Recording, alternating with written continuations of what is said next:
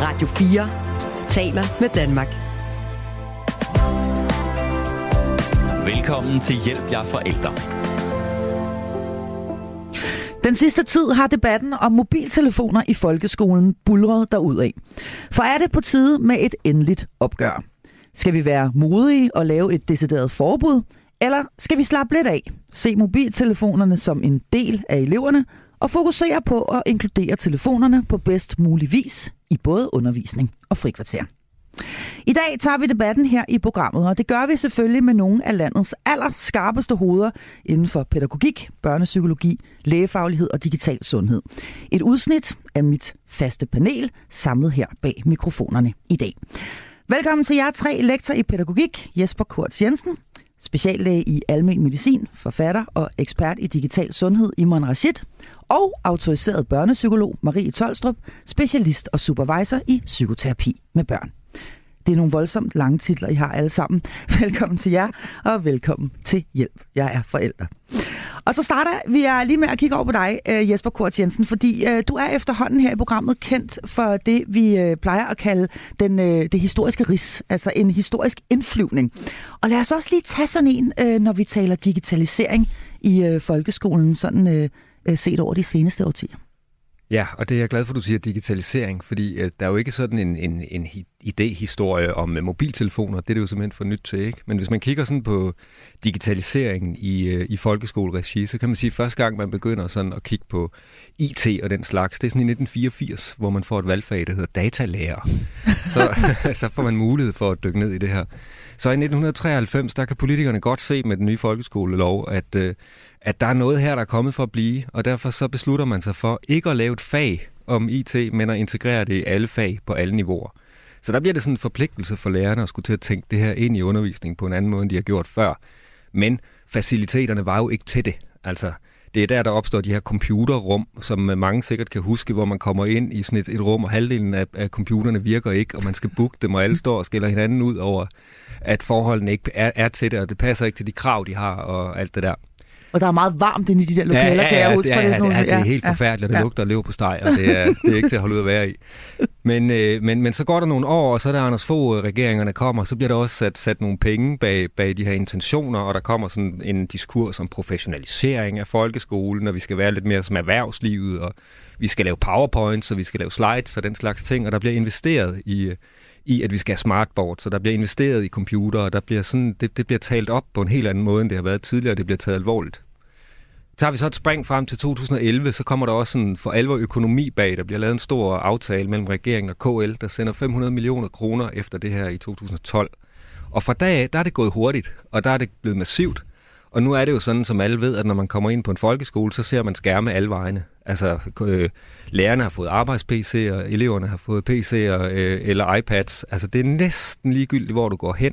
Så vil alle sidde, i hvert fald hvis du kigger sådan fra 6. klasse og opad, så vil alle sidde med en skærm foran sig i folkeskolen. Så man kan sige, at de sidste 10 år, der er det gået voldsomt hurtigt med den her udvikling. Ikke? Indtil nu, fordi nu er det som om, der er ved at ske et eller andet. Ikke? Mm. Ja, og øh, der er jo nogen, der øh, har råbt op øh, i, i, i lang tid i forhold til de her mange, mange skærme. Øh, en af dem er dig, Imran Rashid, du er heldigvis også med her i dag. Du skrev bogen Sluk tilbage i 2017, hvor du allerede pegede på, øh, hvad skal vi kalde det, det, det farefulde ved denne her sådan meget hurtige digitalisering af vores, øh, af vores samfund. Har du noget at, at tilføje her til Jespers øh, fremragende historiske indflyvning på, øh, på dagens emne? Ja, øhm, intentionaliteten bag den øh, udvikling også, altså, øhm, for jeg synes, øh, beskrivelsen er rigtig god, øh, at der har været nogle øh, behov, som er blevet sådan, nå, hov, det kan man lige gå ind og arbejde lidt med og så videre, men det der jo især har kickstartet hele den her udvikling øh, fra sådan cirka midten af 10'erne, øh, det er jo øh, Silicon Valley, der, der for alvor gjorde deres indtog øh, i, i, i dansk politik øh, ved at virkelig have inviteret en masse af de her øh, toppolitikere over i øh, det, der hedder Singularity University, som er sådan en, det er ikke et universitet, det er mere sådan en tech-organisation, øh, som fremmer, at alt skal digitaliseres, og det, går, det kan ikke gå hurtigt nok, osv. osv., osv.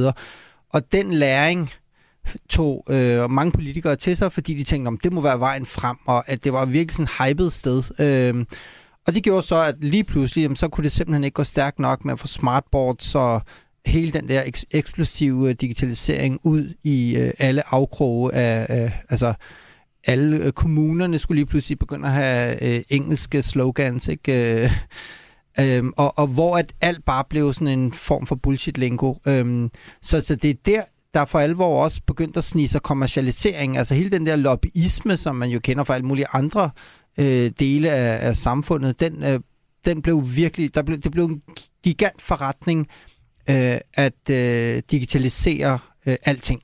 Mm. Og, og, Og altså deriblandt læring. også, deriblandt altså også øh, Skolerne. skolerne. Ja. Marie Tolstrup, har du noget at tilføje til Jespers indflyvning her til, til dagens emne? Eller sidder du bare og lapper det i dig? Jeg lapper det bare i mig.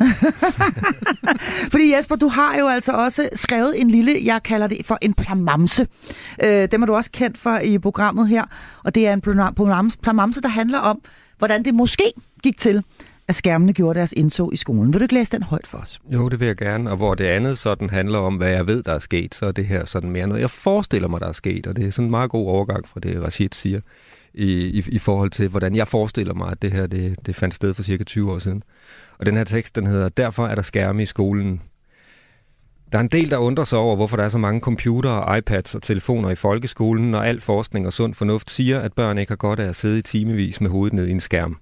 Jeg er sikker på, at det startede med en samtale i et IT-hus et sted i København for cirka 20 år siden. Hey, konsulentvenner, er I klar til at braine? Ja, for pokker. Op til hæve sænkebordet. Jeg har taget en gigabunke post-its med, så vi kan komme i flow. Fedt, jeg tænker klart bedst med post-its. Jeg sætter lige den bærbare til. Hold op, det er smart, man kan få powerpointet direkte op på lærredet. Vi skal have mange flere computere ud i verden. Alting bliver hurtigere og nemmere. Tænk, hvis alle skrev mails til hinanden i stedet for at ringe. Men vi kunne klare kommunikationen på den halve tid. Hey, jeg fik lige en idé. Hvad med at få en masse computere ud på skolerne? Tænk, hvis alle elever fik en bærbar stukket i hånden lige så snart de startede. Her er din nye bedste ven, din billet til fremtiden. Så vil det pludselig blive sjovt at gå i skole, og eleverne vil lære at arbejde ekstremt hurtigt. Og vi vil tjene kassen i IT-branchen. Haha, ja, men det er urealistisk. Urealistisk. Nu skal du se, hvad jeg skriver på den her lille gule post-it. Carpe diem. Vi skal gribe ud efter den her idé. Der var heller ingen, der troede, at mennesket ville udvikle flyveren eller lande på månen. Hvis vi går til de rigtige politikere og fortæller dem, at det er sådan her, de gør i USA, og at IT kan gøre os lige så dygtige som kineserne og professionalisere skolen, så lover jeg dig, at alle vil glemme alt om lærernes ønsker og børnenes behov og sådan noget gammeldags plader. Vi kan skabe en fremtid her af konsulenter, IT-folk, funktionærer, projektledere og papirnussere. Danmark kan blive et forgangsland, og Søborg kan blive det nye Silicon Valley. Hvor er det smukt. Vi kan skabe evigt arbejde til os selv. Tror du virkelig, det kan blive sådan? Ja, jeg tror, det kan ende med, at kommunerne kæmper om at få det lækreste udstyr, og at al undervisning kommer til at kredse om skærmene. Måske kan man en dag lave undervisning helt uden, at eleverne behøver at møde ind på skolen. Så kan de bare sidde derhjemme med hver deres skærm. Ej, den er sgu alligevel for langt ude. Ja, okay. Men vi kan helt sikkert skabe en IT-revolution i folkeskolen, så de stakkels elever slipper for at sidde og glo i alle de dødssyge bøger og kopiark. Og kæft en brainer det her. Jeg tror sgu, vi har knækket koden for, hvordan vi trækker skolen ind i det 21. århundrede.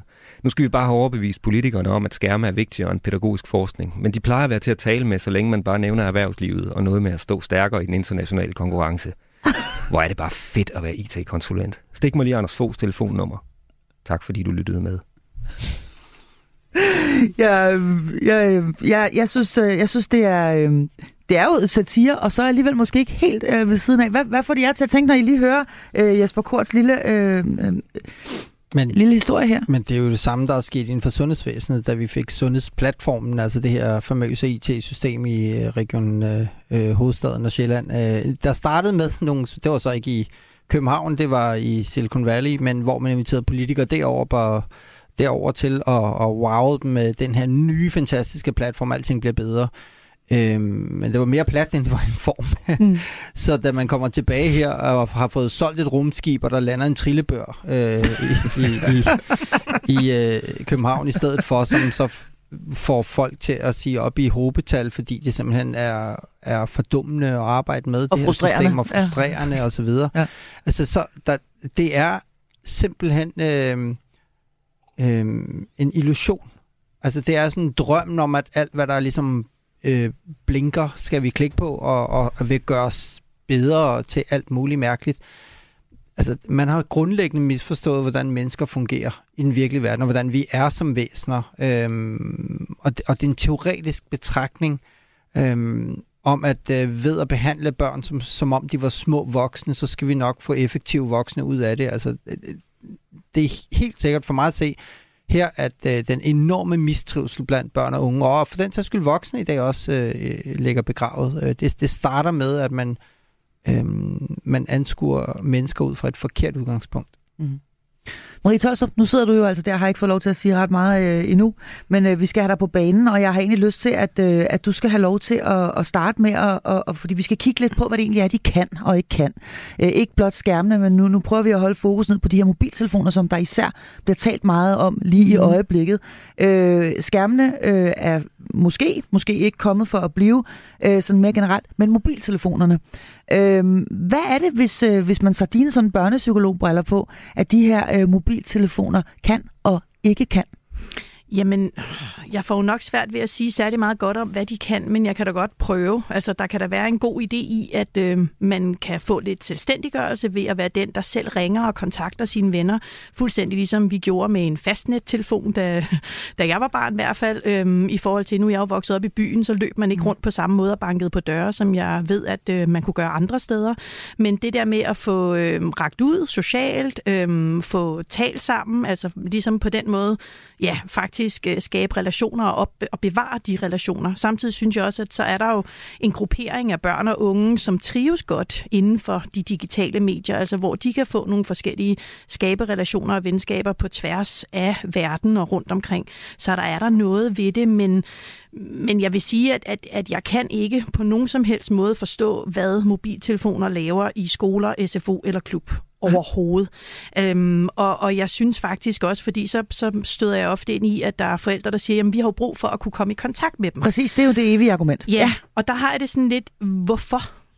Altså, og hvad sender det faktisk for et signal? Især nu sidder jeg jo rigtig meget med, med børn og unge og i forhold til angstbehandling, og det vi også kommer til nogle gange som forældre og signalerer, når vi altid giver dem den mobil med, det er sådan lidt, verden er farlig, du har brug for at få fat i mig, du kan nok ikke klare dig selv, men mm. bare rolig, jeg er bare et opkald væk, så sker der det mindste, så ringer du. Mm. Og hvis du kommer op og slås med Buster i det store frikvarter, ja. så kan du også bare ringe. Ja, du skal endelig ikke tage fat i en lærer, aktiv eller en pædagog eller noget. Altså, der sker, der er så meget problematisk i det, øhm, både i forhold til selvstændiggørelsen hos børn, øhm, som vi tager lidt fra dem, i forhold til at lære og egentlig at navigere i en verden, uden man bare lige kan ringe om hjælp. Så er der hele følelsesreguleringselementet i forhold til, når man, hov, det her var svært, jeg finder ud af det, jeg klarer det, jeg oplever måske nogle negative følelser, som er blevet så udskammet og upopulære, men som er sindssygt vigtige at opleve og lære at navigere i.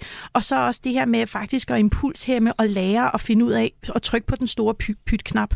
Altså, der er så mange ting i det, som jeg tænker er sindssygt uhensigtsmæssige. Altså hvor man for eksempel, nu bare lige for at skære ud i pap øh, og, og forstå helt præcis, hvad du mener, altså hvor man for eksempel kommer op og slås med buster i det store frikvarter, ja. og faktisk mest har lyst til at blive hentet af mor, ja. at så har man muligheden for at ringe til mor og rent faktisk blive hentet, hvorimod at hvis man ikke havde den mulighed, så ville man måske øh, lige trække vejret og spise sin madpakke, og så ja. pludselig var klokken tre, og man blev hentet, og så kan man måske sige, at jeg, havde, jeg var op og slås ja, med eller... buster, men jeg blev egentlig okay ja. igen. Altså, eller bare for til at en lejeaftale, ja. eller såreaftale, ringer hemmeligt uden om de forældre, man er hos og besøger mm. og siger, jeg vil hentes, jeg har det ikke sjovt mm. alligevel. Men nu er vi jo i skolen ja, i dag. Iman Rashid, du uh, sidder og markerer. Ja, øhm, der var bare lige en ting, jeg kom til at tænke på i øvrigt, uh, fuldstændig spot on med den øh, beskrivelse af psykologiske underliggende mekanismer, der er. Øhm, nu sagde øh, Marie det her med, at man ikke nødvendigvis lærer at følelsesregulere. Jeg tror også, der er en nuance til det også, der handler om, at man faktisk lærer at følelsesregulere på en forkert måde.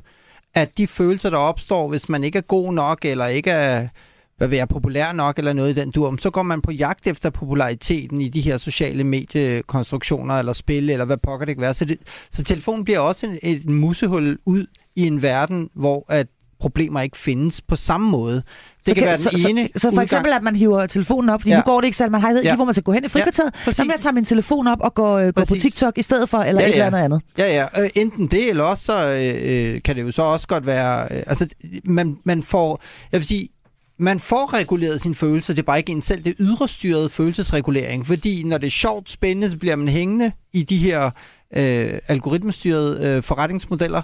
Øh, og, og hvis noget er svært, jamen, så er man igen også et sted hen, hvor at det er ydrestyret øh, digital legeplads, hvor at andre bestemmer, hvor sjovt og hvordan man skal have det.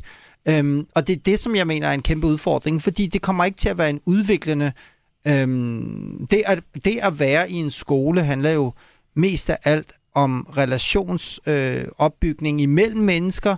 Det handler om, hvordan mennesker de lærer noget, der er svært, får følelsen af, at jeg er dum, indtil man ikke er det. Mm. Og det er jo faktisk, altså dum, jeg, jeg plejer at sige til mine børn derhjemme, når du føler dig dum, så går du i den rigtige retning. Fordi det er på den anden side af dumhed, at man opdager, hold da op, var det bare det? Og den oplevelse får børn ikke i dag på samme måde overhovedet, for de flygter hver gang, de mærker noget, der er svært. Jamen mm. lidt ligesom faktisk de negative følelser. Hov, det her er ikke rart, eller mm. det her er ikke behageligt, eller ej, her der, der synes jeg ikke, at der er så godt at være, eller hov, nu bliver jeg holdt udenfor. Mm. Øhm, og det er jo selvfølgelig ting, som, altså, som man skal reagere på, men det er også okay at være i det og forsøge at navigere ud fra det. Øhm, fordi det er jo også det her med at lære at aflæse socialt, og lære at få hovedet op og kigge omkring en, og, og ligesom også lære at spejle sig i andre, men også at navigere i, at mennesker er forskellige. Og de bliver jo altså meget på påvirket af, at man ikke får kigget op og kigget sig omkring og lært at, at kigge på, hvordan ser han ud, når han er ked af det, eller hvordan ser hun ud, når hun er vred eller sur. Så der mm. sker også en amputering af vores sociale færdigheder. Og i virkeligheden kan man sige, at vi fik jo en, øh, en, en, en meget konkret forsmag på alt det her, eller et, et eksempel på det, kan man sige, over de her meget, meget lange nedlukninger, ja. hvor vi ligner pr- præcis, ikke? og vi har talt om dem igen og igen i den her mm. program, øh, fordi vi jo rent faktisk, øh, hvis vi vil øh, og tør, kan lære helt enormt meget af, hvad der egentlig sker, ved, sker ja. med os og også med vores børn, når vi afskærer dem for at være sammen med hinanden. Vi skal lige have, have, have, have lærerne på banen lidt, tænker jeg, fordi øh, en ting er, at øh, det er jo klokkeklart og meget nemt at høre, at øh, både Iman Hassitter og Marie Toster, både ud fra et lægefagligt og ud fra et børnepsykologisk perspektiv, mener, at mobiltelefoner faktisk ikke har noget at gøre i øh, skoletasken. Men ud fra et øh, sådan lærerfagligt perspektiv, hvordan ser det så ud? Er det så egentlig en, en gave, eller kan der være en gave i, at, at de også har de her telefoner, børnene? Øh, mobiltelefoner mener jeg bestemt ikke er en gave, og det tænker jeg ikke, at der er nogen lærere, der egentlig mener, de er. Men jeg tror, der er mange lærere, der, der famler omkring, hvad de skal gøre ved det. Fordi mm. vi er jo rundet af sådan en pædagogisk kultur, tradition i Danmark, hvor, hvor det er ikke forbud, der som udgangspunkt skal være vejen frem. Altså vi vil jo gerne have, at mennesker selv når til nogle erkendelser. Mm. Men lige pludselig så har alle børn et, et, et nyt device, en ny ven, en ny et eller andet i, i, i lommen. Og hvordan skal vi egentlig forholde os til det? Og jeg, for, fordi det, vi, der vi gerne vil hen til, det er jo, at børnene siger, ej, hvor er det dejligt at være i skole. Jeg lader være med at kigge på min telefon og orientere mig i de her omgivelser, fordi jeg kan mærke, at det er mere givende for mig, end at kigge på min telefon.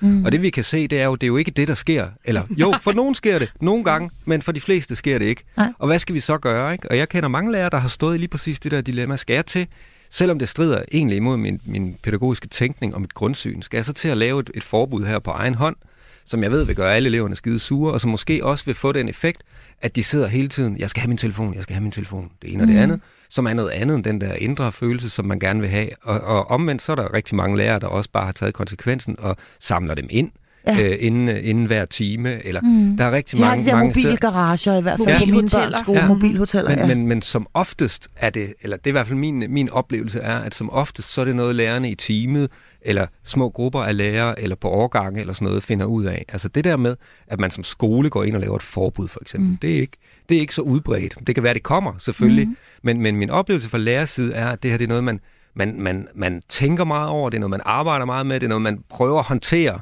øh, på bedste beskub, og det er noget, der fylder helt utrolig meget. Men det fylder altså ikke på en positiv måde, for det er virkelig det, jeg spørger om. Er det her med, der var et argument i starten, der, der, der, der, der det sådan blev mere udbredt, øh, at børn havde en mobiltelefon med, om at jamen, det var også meget smart, så havde de jo en lommeregner øh, ved hånden for eksempel, og så havde de også et kompas og sådan noget, og, og det var jo i virkeligheden meget smart, for så kunne de også lige tage nogle billeder til ja. en opgave og sådan noget. Så havde de ligesom det her, og, hvis man lige skal øh, og det, det var et pædagogisk ja, redskab. Ja, ja og, og, men det, det kan også ske, ikke? især i sådan en produktionsfase, hvis man skal ud og producere, ja. så, er det, så er det jo drønsmart, at alle har et kamera, der virker. Det er det, jeg mener. Og, og sådan noget. Jo, ja. så, så der er selvfølgelig nogen sammenhæng, hvor det er enormt gavnligt og givetigt og smart, at, at, at man er, altså fordi øh, halvdelen glemte lommeregneren i gamle dage. Præcis. Nu har alle den med. Eller der var ikke mere batteri ja, i. altså når vi er helt nede i sådan, ja. sådan det, det helt lavpraktiske, jo, så kan der sagtens være være lommer, hvor det sådan undervisningsmæssigt kan, kan være smart. Men sådan mm. det store billede, og hvis du spørger lærerne, så vil, vil, vil, de, vil de være meget negativt stemt, sådan bredt set Det, over, det tror du simpelthen, at det er din fornemmelse, fordi ja. du har, dem jo, har jo med dem at gøre ja, hver det, eneste det, dag. Det er noget andet med skærme i det hele taget, altså computer. Det er ja. noget andet, ikke? Ja. Der tror jeg, at de fleste lærere synes, at det er vigtigt, at børnene har dem. Mm. Men, men lige i forhold til mobiltelefoner, der tror jeg, at de fleste lærere vil sige, at, at det, det gør mere skade end gavn, men nogle gange kan vi bruge det pædagogisk. Og er det simpelthen også fordi, øh, at, at, at konkurrencen er for hård? Det var svært at få deres opmærksomhed, fordi der er noget andet nede i lommen, der i virkeligheden trækker mere i dem? Ja, ja det er jo Det, sådan, sådan er det jo at være en moderne elev i dag. Så har man jo tit både en skærm foran sig på bordet, og så har man noget i lommen, og så har man den, den, den, det, der sker op, op ved tavlen. Ikke? Der er en evig konkurrence om opmærksomheden i gang, og omkring en, ja, alle, mm. alle vennerne ikke mindst. Ja. Så der er sådan en evig kon- konkurrence om opmærksomheden, som, som mm. gør det lidt rødløst måske at være, at være et lille menneske i dag. Mm. Marie Tolstrup, du, øh, du taler også om en, øh, en social øh, slagside ved de her mobiltelefoner, når nu vi er i gang med at... Og, vi, vi starter ligesom her første halvdel med lige at, at tale dem helt ned, og så, og, så, og, så, og så prøver vi at finde ud af, hvad pokker vi gør ved det øh, om et øjeblik. Men, men hvad er det for en social øh, slagside, du taler om øh, i forbindelse med mobiltelefoner jo, i der skolen? Kommer jo, altså, der er jo et pres på det enkelte barn om at have en smartphone, fordi hvordan skal du ellers kommunikere med alle dine venner fra klassen? Så kan du ikke være med i den streak, der kører på Snapchat, eller du kan ikke se de billeder, der bliver lagt op i den lukkede gruppe på Instagram, eller hvad ved jeg. Altså, så, så der er jo noget i det her med, at jamen, selv hvis du som forældre går ind rent værdimæssigt og siger, at vi vil ikke have, at du får en mobil før 6. klasse, så risikerer du, at dit barn bliver socialt udstødt, fordi du kan faktisk ikke være med om tingene.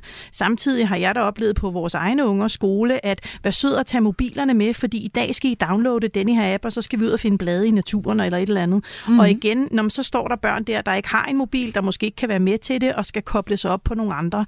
Så der, der er jo noget i det, hvor at, at det sætter et pres på forældrene og på barnet om, at det her, det skal man være med i, fordi ellers så er du faktisk ikke med af fællesskabet. Og der er en gammeldags Nokia-telefon, som vi jo alle sammen ved, Jesper Kort Jensen er i besiddelse af, jo ikke gavnlig overhovedet på nogen som helst måde, så det, man kan sige, der ligger også et pres på i forhold til, at de rent faktisk skal have en uh, smartphone. Ja. Mobiltelefonen som pædagogisk redskab, jeg har lyst til, at du også lige får lov at sætte et par ord på den, uh, Iman Rashid, fordi du, uh, jeg er sikker på, at du er fuldstændig enig med Jesper Kort i, at den konkurrence, lærerne oplever i forhold til at, at, få, uh, at få elevernes opmærksomhed, den kan være hård, når det er Silicon Valley, de har ja, i uh, lommen. Men, men det, man kan sige, uh, man ved omkring uh, opmærksomhed og den måde, som vores hjerne øh, den, øh, arbejder på, øh, og det er jo alle hjerner, det er kun børn, øh, også voksne, det er jo sådan, at inden for de første 100 millisekunder, hvis noget får ens opmærksomhed, så, rettes, så begynder man at kigge i den retning, eller lytter til det, som der måtte være, eller hvad det nu måtte Altså et eller andet, der får ens opmærksomhed.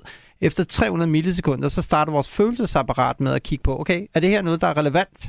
Altså, hvor, hvor stor en relevans er det her? Er det noget for mig, eller er det bare noget for nogen som mig? Altså, hvad, er der nogle følelser koblet op på det her, jeg skal bruge min tid på, eller min opmærksomhed på? Og det næste er så, hvor svært er det at få adgang til, det er en sådan kognitiv apparat, der så, det er så, vi, vi, først, vi, vi er ikke engang nået til et halvt sekund endnu. Så er det det kognitive apparat, øh, om hvor svært det er, og først efter et helt sekund, hvis noget fik ens opmærksomhed, hvis det var relevant, hvis det var let at få adgang til, så vil man gerne allokere flere af sine mentale ressourcer til det. Og det betyder, at det ikke er en fornuftsborgen tilgang til verden, men det er en reaktiv tilgang til verden. Det vil sige, at du vil rette din opmærksomhed med noget, der er relevant. Og hvis du lige, lad os sige, og det der er problemet med de sociale medier, er jo, at de handler ikke om noget, de handler om dig.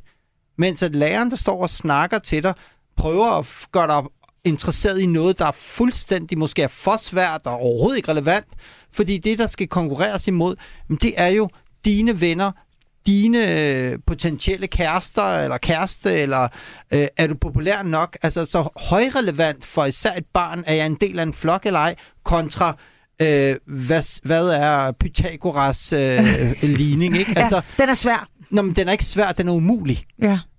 Børn kan ikke det her, fordi de er reaktive væsener, der driver følelser og impulser, øh, og, og hvis ikke engang voksne kan. Altså prøv bare at kigge ind i Christiansborg Folketing, så alle debatter, ingen sidder og lytter efter. Og det er, det er altså der, hvor lovene bliver lavet. Ja. Hvorfor pokker for, forestiller man sig så, at lille Ole i første klasse skal, skal kunne holde opmærksomhed? Fordi at han, at han øh, skal lære at udvikle impulskontrol. Det gør du da ikke ved at blive sat i en situation, hvor du konstant øh, driver rovdrift på, din, øh, på, på, på dine mentale ressourcer. Jamen bare prøv at kigge på, altså stå i et tog, i en mm. metro, på en togperron. Altså der er jo ingen, der kigger op længere. Mm. Altså alle Nej, kigger ned på deres skærm og, og har ingen kontakt med nogen omkring sig, eller ser, hvad der foregår.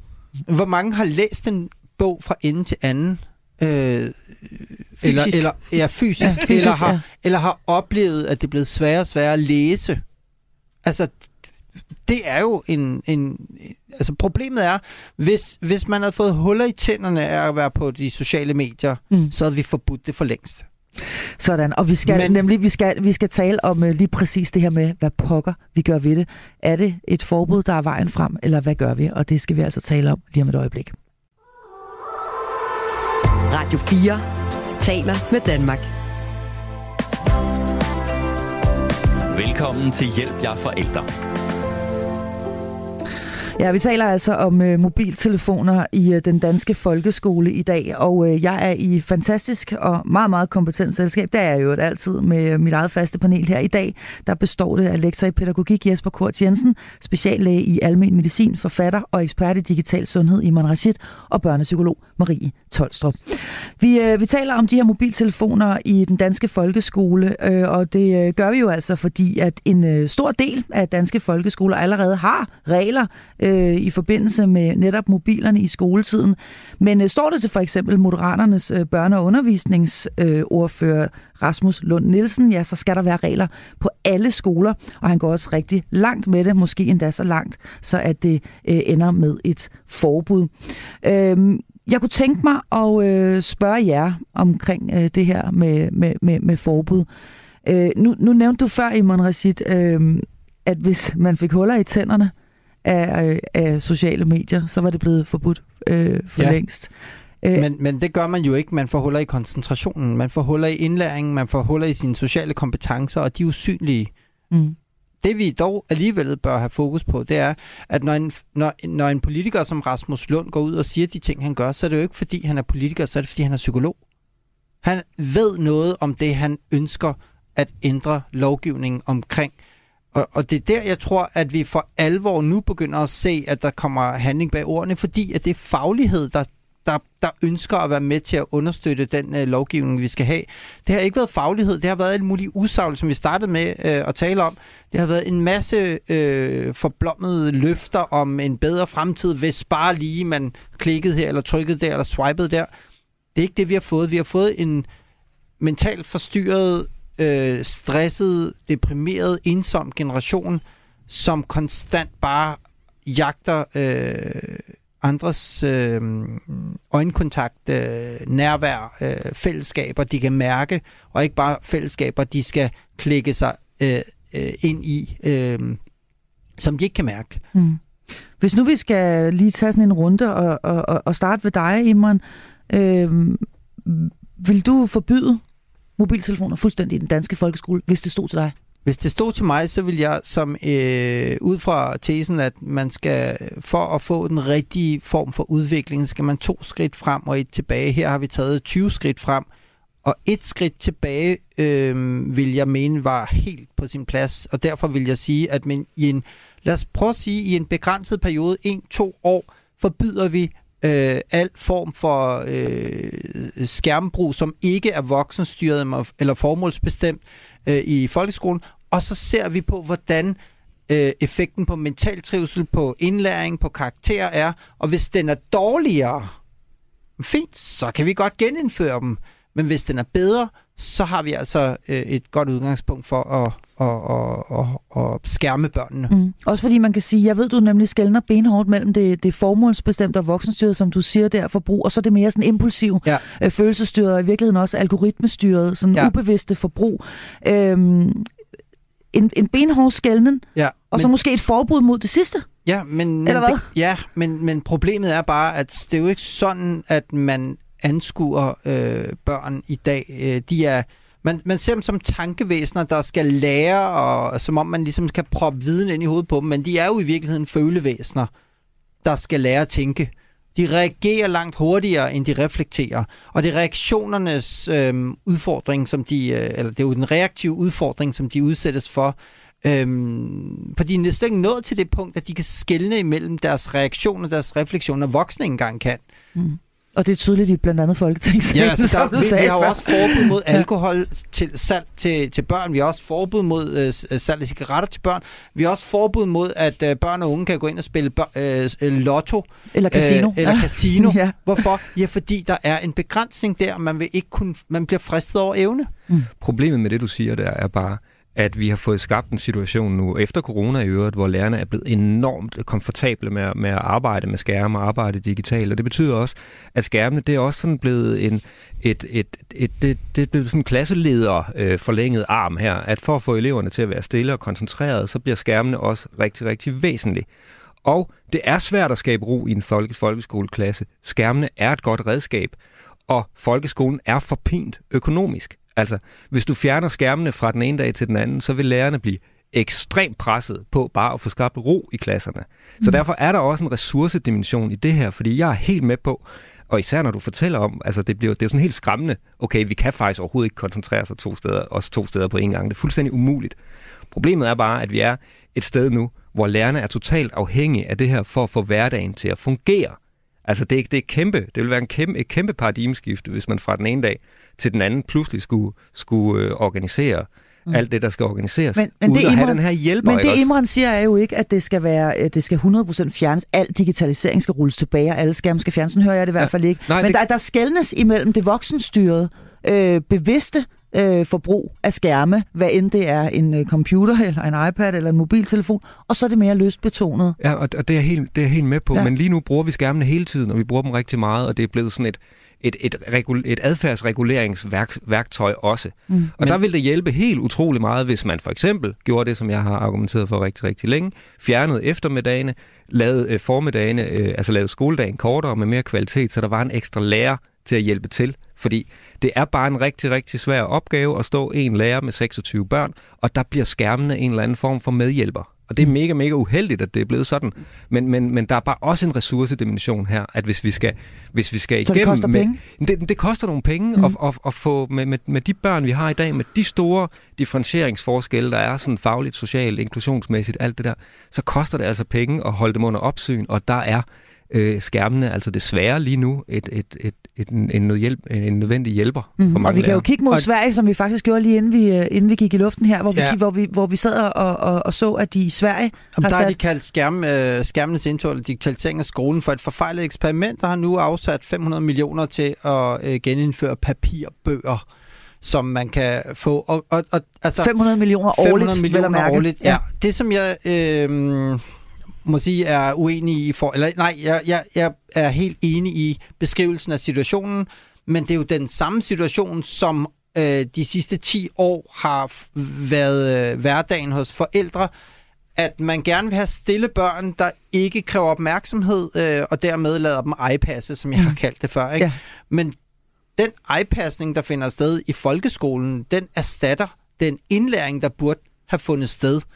Fordi jo, de, de har svært ved at koncentrere sig, det er svært at få ro og orden osv., men er øh, løsningen så at give dem noget, som de kan sidde og læse i osv., men det kan godt være, at de, de sidder og, og læser osv., men de husker ikke noget af det, de læser, for det er noget, de swiper sig igennem. Man ved jo, man husker langt mere af en bog, som bare er en bog, end en øh, digital øh, buffet, øh, som jo er en kedelig buffet, skal jeg tage gulerødderne, eller skal jeg tage det, der er sjovt? Ikke? Man ved jo hele mm. tiden, at man kan skelne imellem det, der er det sjove og relevante, som har med mig at gøre, kontra det andet. Jeg har en uh, nevø, som er lærervikar på en skole. Han er jo selv den her start 20'erne, så han kender alle tricksene. Så han ved jo, når han går hen til, øh, når han kan se i udtrykket på de her elever, der sidder foran skærmen, at de bare sidder zombier, så går han hen til dem og siger, ved du hvad, kan du lige tage armene op over hovedet? Og lige inden han kommer hen til øh, øh, øh, eleven der, så kan han se, at eleven lige taster et eller andet. Og så siger han til eleven, tag lige armene op over hovedet, så tager eleven armene op over hovedet, og så trykker han så den her alt øh, tab øh, tas for at skifte fane, for det ved man godt, når man gør. Og så kan han se, at eleven sidder og spiller. Så det, der foregår i skolen, er for mig at se et gigantisk spild af mentale øh, muligheder for at kunne lære noget. Øh, men det gode er selvfølgelig, at lærerne har ro i klassen. Mm. Ja, ja, det er jo dybt ulykkeligt, og jeg er fuldstændig enig med dig. Problemet er bare, hvis vi slukker for skærmene i morgen, så har vi ingenting, fordi øh, klassesættene er blevet gamle. De er, de, de er forsvundet, det er, de, de er væk, de er, de, de er blevet solgt, de er foræret væk, fordi det hele foregår over undervisningsplatformen nu, eller læringsplatform. Det er der i hvert fald rigtig meget, der gør, fordi skolerne har alle de her abonnementer. Så jeg siger bare, hvis vi skal lave den, og jeg er med på bevægelsen, helt klart, jeg synes, det er en ulykkelig situation, vi står i. Det er bare også et ressourcespørgsmål. Altså, fordi vi kan ikke sige til lærerne mm. i 20 år, mere digitalisering, I skal over på de her platforme, I skal lave det hele digitalt, I skal sørge for at klæde børnene på, vi skal tale om digital dannelse, alt det her.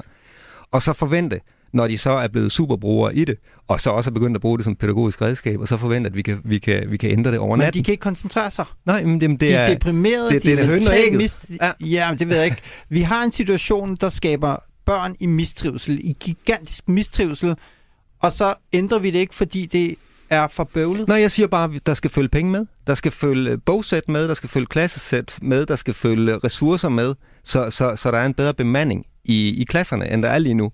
Fordi, for, fordi lige nu er det bare rigtig, rigtig svært for en lærer at holde styr på 26 elever alene.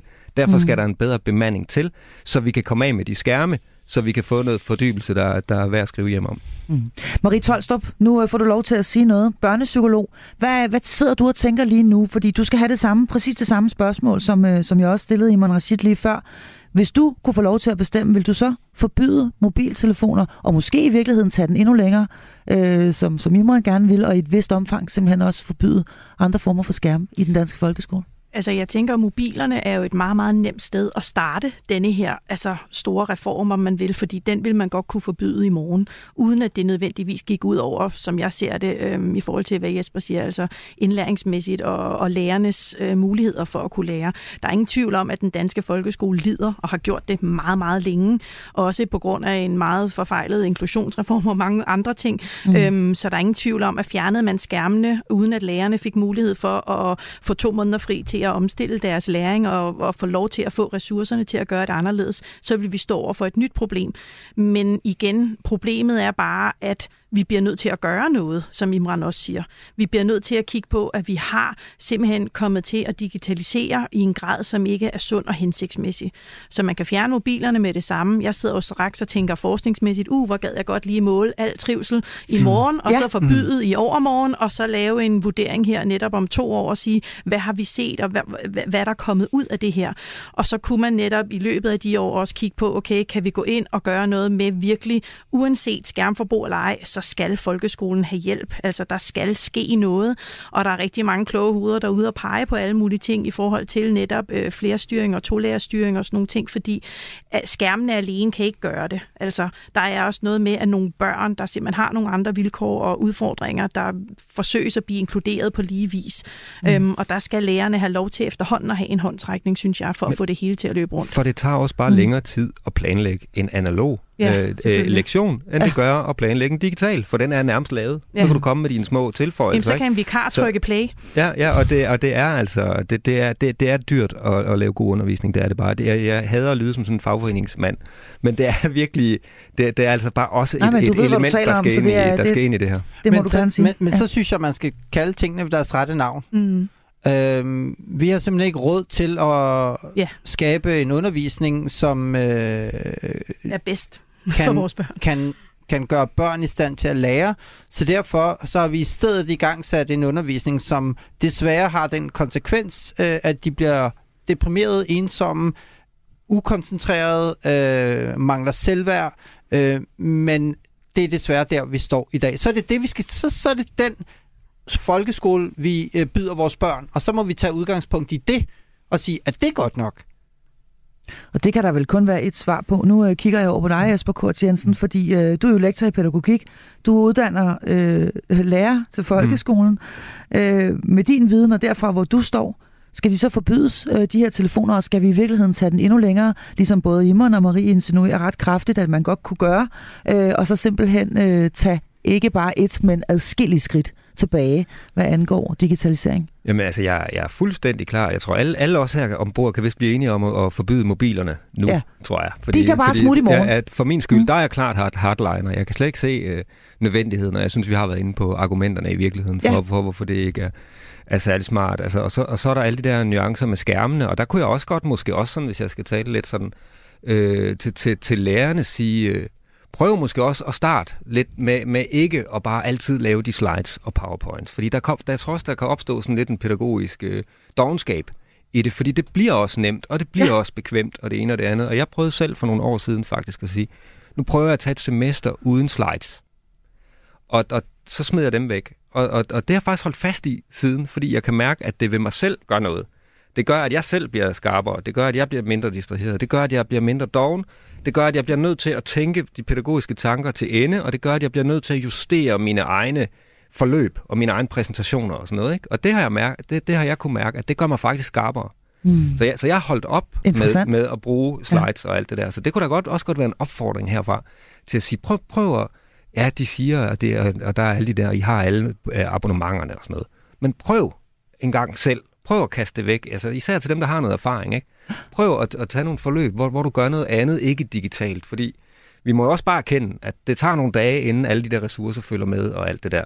Ikke? Så, så hvis, hvis lærerne begynder at indse, det er noget lort det her, og hvis lærerne begynder at, at, at træne de skills, som de havde, men som de har glemt, Mm. Og, og altså, så kan det også være, at der opstår en bevægelse nedefra. Ikke? Så, så, ja, i hvert fald dem, der har været lærer i nogle år, fordi ja, man ja, sige, de nye lærere, der kommer ud mm. nu, har gjort det de ja, sidste 10 og, år. Og, de og, og jeg bærer også et ansvar, fordi jeg kan også mærke, at der er nogle af de øh, studerende, der kommer ud, der tror, at undervisning er noget med noget digitalt, der skal op på, på en skærm. Ikke? Og Præcis. der skal vi også blive dygtigere til at sige til de kommende lærere, at, at prøv nu at høre, altså det, det er dobbelt så effektfuldt, hvis du bare står og fortæller børnene noget, mm. end hvis der foregår noget et andet sted i lokalet. Altså vi, vi skal ændre fokus alle sammen, hvis vi skal ændre den her supertanker. Mm. Jeg sidder også bare lige og kommer til at tænke på det her med, at øh, vi snakker om det som, at vi skal tilbage. Men det er jo ikke en tilbage. Øh, nu har vi jo lært noget, og så har, vi, så har vi et grundlag at stå på, som gør, at vi nu tænker, at nu kan vi bevæge os frem. Ja. Altså, ja, det er meget rigtigt, det er meget rigtigt set. Det, I stedet ja, vi skal for det her med digitalisering, åh oh, nej, nu må vi rulle den tilbage. Husk vi, jeg, vi har lavet en digitaliseringsøvelse. Ja. Nu skal vi i gang med det, vi kan kalde en humaniseringsøvelse. Vi fik teknologi, fedt. Nu skal vi sørge for, at den her teknologi, vi har fået, at den faktisk passer til de mennesker, vi er. Fordi vi lærte noget om, hvad der sker, når man giver mennesker blinkende demser i hånden, mm. og øh, øh, øh, fuldstændig forstyrrer deres... Øh, altså Øh, øh, deres opmærksomhed med forretningsmodeller, som er styret af algoritmer fra Kina og fra USA, så går det galt. Mm. Men det lærer vi af, og så træder vi nogle skridt frem i en retning, som Sverige også vil gøre, som England er i godt i gang med, som ja. Frankrig. Altså det her, ja. det er jo de her lande, hvor at øh, man kan sige, vi kan vise vejen for resten af verden, fordi alle andre steder i Asien, i USA, der sidder de jo og blinker og dutter af. De fattige, øh, eller de ressourcesvage, om man vil, i USA, de er hensat til at gå i skole i øh, øh, hvad hedder det, skoler, hvor man kun har iPads. De rige, ressourcestærke børn, de går i skoler med rigtige lærere.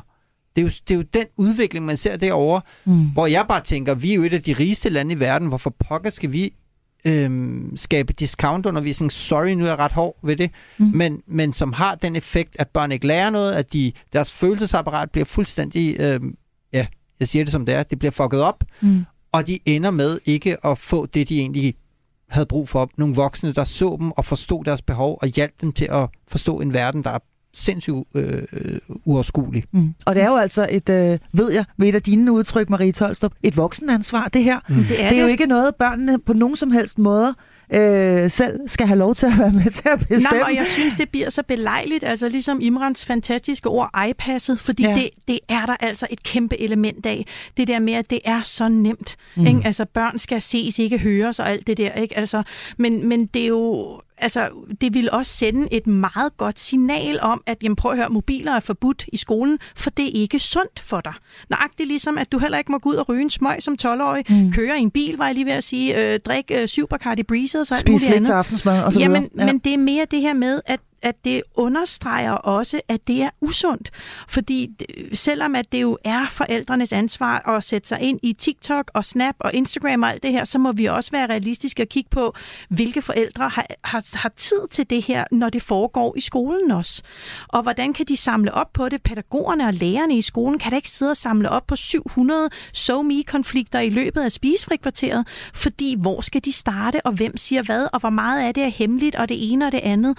Så når du kommer ind for et spisefrikvarter, hvor halvdelen af klassen har siddet og været med i en snaptråd, og der er kigget skævt til en tredje, så skal de sidde og følelsesregulere for voldsom mm. ubehag og nogle gange mobning, rigtig grov mobning online. Hej, nu er det matematik, sæt jer ned og fokuser. Altså, det, det er sindssygt uhensigtsmæssigt, og jeg, kan, jeg har ikke hørt et eneste godt argument for, hvad de mobiler laver i skolen. Men så kan jeg øh, være djævnens advokat her, og så kan jeg forsøge at komme med nogle af dem. Fordi der er jo det klokkeklare argument, at øh, lille Ole, som jo går i anden klasse nu, og selvfølgelig har en iPhone 11, eller hvad det er, han har. 13 Pro Plus. Ja, lige præcis. Ved du hvad, det er simpelthen så rart for mig som mor, at, øh, at han ringer, når han er nået frem. Han, er selv, han går selv i skole, og det er jo virkelig betryggende for mig at vide, at når han er nået frem, henne i første klasse eller anden klasse, så, så ringer han lige og siger, nu er jeg nået frem, mor. Ja. Det er skide rart for mig, for så slipper jeg for at gå rundt og have angst resten af dagen. Ligesom Ja. det er rart for mig, at jeg kan se på Tabulex, eller hvad det hedder, at han er tjekket ind. Ja. Er det ikke et meget godt argument? Nej. Jo, så det du siger, mor, det er, at Ole er til for at tilfredsstille dine behov. Var det var det, var det, det hun sagde? Nå nej, men der er jo, der er jo, det er også meget rart i den anden ende af dagen. Og så, og så viden om, nu har, han, nu har han sat sig op på bussen og på vej hjem. Og så Men prøv lige at høre, Men angst, dele- jamen, angst er et præmis. Det er jo et præmis at være bekymret for sine børn, og det er et præmis at være bekymret for, om de bliver kørt ned og kørt over. Men hvad er det, vi signalerer, hvis vi hele tiden holder øje med dem, hele tiden registrerer dem, hele tiden har dem? Uh, nu gik du der, jeg kan se, du ikke stoppede for rødt, for du gik for hurtigt over fodgængerovergangen. Altså, vi bliver jo nødt til, hvis vi gerne vil skabe selvstændige væsener, gerne vil hjælpe dem med at få selvtillid og selvværd, så får de det ikke, hvis vi hele tiden overvåger, overtager og pakker dem ind i vat og bomuld. Altså, du kan ikke få begge dele. Men, men jeg Ja. synes da også bare, et kompromis er, at Ole skriver lige inden han går ind i skolen. Nu er jeg nået frem, så afleverer han sin mobil øh, på mobilhotellet øh, inde ved skolesekretæren. Mm. Og så når skoledagen er slut, så tager han den igen og går hjem og skriver, nu er jeg, nu er jeg ude i, i den farlige øh, Men det synes jeg slet ikke. igen. Nu er jeg ude i farlig trafik Altså, igen. heller ikke- Marie Nej, synes jo slet ikke, men skal det kunne med. være, men det kunne være et kompromis, og hvor, hvor, hvor man stadigvæk ikke altså slap Jamen- for at have mobiler i skolen. Jo, men- Altså en anden mulighed kunne også være, at jeg cykler forbi skolen og går op og tjekker, at han sidder i klasselokalet, inden jeg selv går på arbejde. Ej, nu tager jeg den selvfølgelig langt ud. Ja, men, men der måske skal men, mor men, også bare lære at slappe lidt af. Ja, og fordi altså, man, man måske kan sige... skal man bare som forældre også forstå, at den her verden er, og nu siger jeg bare ja. noget, alle mennesker skal på et eller andet tidspunkt dø. Mm. Okay? Det er et grundpræmis. Men hvis den tid, vi nu har, hvor vi er i live, i stedet bruger tid på at tjekke informationer og på alt muligt andet, øh, fuldstændig ligegyldigt. Øh, fordi jo, han er nået i skole. Hvad hvis han så får en tagsten i hovedet i skolegården? Skal du så gå og holde øje med alt muligt der? Altså, vi glemmer simpelthen at leve. Det er det, der er problemet, når Men- vi bruger men- for meget tid på at prøve at få alle mulige mærkelige måder at forvisse os om, at der er kontrol i verden. Mm. Mm. Gud ej. Men Ja, vi tager jo også cykelhjelmen af, når vi er færdige med at Det er det. cykle. Den kunne vi da også gå rundt med indenfor. Uh, nej, jeg kunne få en projektor i hovedet, eller ej, jeg kunne falde og slå hovedet ind i væggen. Altså, det her er jo også inden for angstforskningen, som vi også har set mm. en meget høj stigning af. Det her med ikke at give slip og let go. Vi plejer at sige, at der er to ting, der fungerer. Det er Nike, og det er Elsa. Ikke? Jo. Nike, just do it, og Elsa, let it go. Altså, så det er simpelthen også noget med at gå ud og få dem smidt ud i verden. Selvfølgelig gradvist alle de her ting, men også at lære dem, det skal nok gå. Du mm. kan godt klare det. Mm. Fordi jeg ser for mig, at så kommer lille Ole derhen, og så møder han nogle af sine venner. Men nej, jeg pauserer lige den sociale relation, eller de, For jeg skal lige den udviklende øjeblik her, for jeg skal lige ringe til mor. Jeg skal Ja. lige forbi For ellers Sonja på mor- kontoret, Ja. som har styr på 681.000 mobiltelefoner, fordi det koster også penge, og at Sonja skal have mobilhoteller klar til hele skolens øh, befolkning. Jeg kan mm. slet ikke se, hvorfor den mobil skal med. Nej, Nej, den og skal jeg- simpelthen og blive derhjemme. Og jeg er fuldstændig enig med jer begge to, og jeg, og jeg vil synes, det var så dejligt, hvis skolen og den pædagogiske verden kunne gå forrest i at vende den her supertanker. Vi skal bare være opmærksom på, at, at børn i dag får altså, eller øh, forældre i dag får altså børn for deres egen skyld. Og det er godt nok også, altså ligesom folkeskolen er en stor, et stort skib, der skal vende, så er det her godt nok også. Men jeg vil Ja. elske, hvis det var den pædagogiske verden, der gik forrest Mm. og sagde, telefoner er usundt, derfor så skal det ikke høre til i skolen. Nå, men, Ja. men der skal vi... Jeg tror bare, at vi alle sammen er nødt til at kigge lidt på, at vi har fået vores børn, ja, men de er jo selvstændige væsener. Der, vi kan jo ikke, vi kan jo ikke, vi kan jo ikke som øh, Anne Skar, der er fremtidsforsker og en god øh, veninde, hun plejer at sige, jeg kan jo ikke tisse for, for dig. Altså, Nej, nej. man kan ikke beslut, man kan ikke tage beslutningerne øh, i stedet for sit barn. Mm. Man kan hjælpe barnet med nogle principper, som kan som kan øh, hjælpe med at forstå og navigere i verden, mm. men de skal jo klædes på til at kunne gå længere og længere væk fra hjemmet og længere og længere væk fra den beskyttende cirkel, som vi udgør. Mm. Men vi kan ikke rende rundt efter dem med sådan en paraply over hovedet på dem for at beskytte dem mod øh, alt, hvad der måtte være problemer ude i verden. Vi skal jo være der, så, så vi kan snakke med dem og, og få, dem, få dem til at forstå, hvordan verden er, både den, de har inde i sig selv, men også den rundt om dem. Forstå relationer, forstå mennesker, forstå tanker, forstå følelser, men mm. vi skal ikke vi skal ikke, simpelthen ikke misbruge øh, vores børn til at tilfredsstille vores egne følelser. Og det er der, jeg tror, en kæmpe udfordring ligger for moderne forældre. Og så kan vi i den pædagogiske verden hjælpe børnene til at forstå, hvorfor det er vigtigt, at de lærer at træffe beslutninger i deres eget liv på alle mulige måder, og det er det, som vi kalder dannelse i folkeskolen.